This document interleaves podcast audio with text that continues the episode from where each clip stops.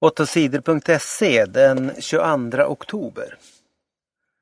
Smutsig luft stoppade trafiken i kinesisk stad. Luften har varit väldigt smutsig i staden Harbin i Kina de senaste dagarna. Staden har varit insvept i en tjock, smutsig dimma.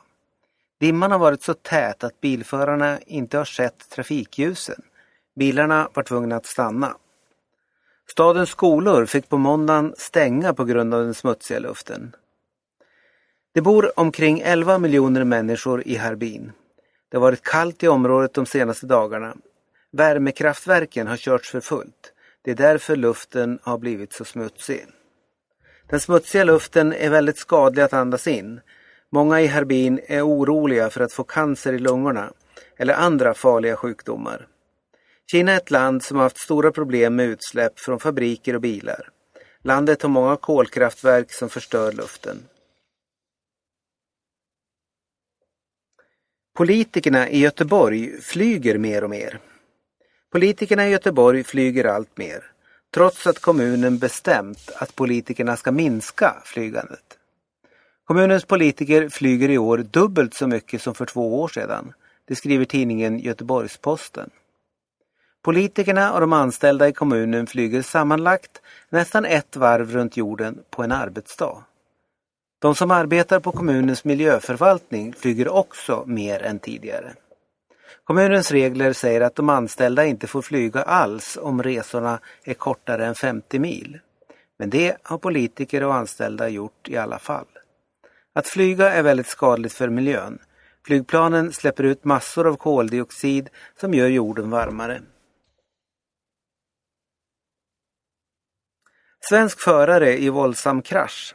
Svensken Andreas Jonsson krockade med en motståndare i söndagens tävling i speedway. Jonsson krockade med Piotr Swiderski. Kraschen blev våldsam. Andreas Jonsson flög av sin motorcykel. Han landade så hårt att hjälmen sprack. Det här var min värsta krasch hittills. Jag har inte brutit några ben, men jag är blåslagen överallt, säger Andreas Jonsson till Norrtälje Tidning. Olyckan hände i årets sista tävling i speedway i Polen. Hårdare regler för invandrare. Regeringen vill ha hårdare regler för invandrare som kommer till Sverige. Invandrarna ska inte längre kunna tacka nej till jobb. Den som tackar nej till ett jobb ska inte få behålla sitt bidrag på 308 kronor om dagen. De ska kunna ta jobb var som helst i Sverige säger regeringens integrationsminister Erik Ullenhag. Hur många invandrare som tackar nej till jobb idag vet ingen. Det finns inga siffror på det. Flicka fick mindre pengar för hemlig sexfilm. Pojken filmade när han hade sex med sin flickvän. När det tog slut mellan dem la han ut filmen på nätet utan att hon visste om det. Pojken var 17 år när det hände Flickan polisanmälde honom och, döm och pojken dömdes i tingsrätten. Tingsrätten bestämde att pojken skulle betala 130 000 kronor till flickan för att han behandlat henne illa. Han dömdes också att jobba gratis i samhällstjänst en vecka. Men pojken klagade på domen. Nu har hovrätten bestämt att han inte ska betala så mycket pengar. Hovrätten säger att han bara ska betala 25 000 kronor i skadestånd till flickan. Hovrätten har jämfört hur mycket människor brukar få i skadestånd när de drabbas av brott. Den tycker att 130 000 kronor är alldeles för mycket pengar. Men hovrätten säger också att det är allt vanligare att folk berättar på nätet om hur de har sex. Därför behöver man inte skämmas så mycket om man är med i en sexfilm.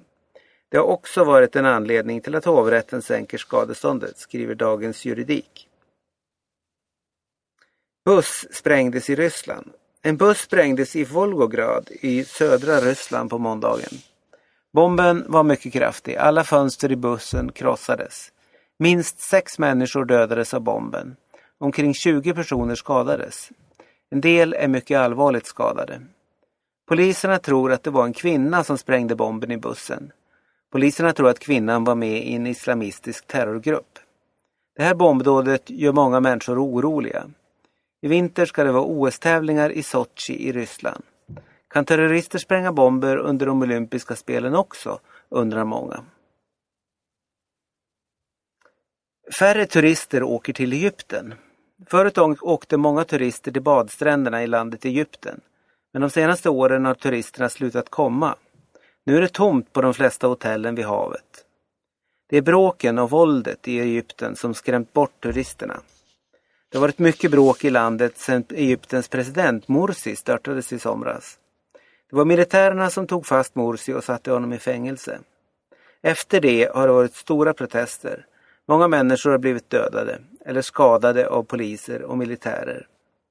Ingen vill riskera livet för att åka på en turistresa, säger Same Egyptsson på resebolaget Egypten Man sköts ihjäl i Falkenberg. En ung man i Falkenberg blev skjuten på måndagskvällen. Mannen träffades av flera skott. Poliserna hittade honom liggande på marken vid en cykelbana. De körde mannen till sjukhuset men läkarna kunde inte rädda hans liv. Poliserna vet ännu inte vem som dödade mannen.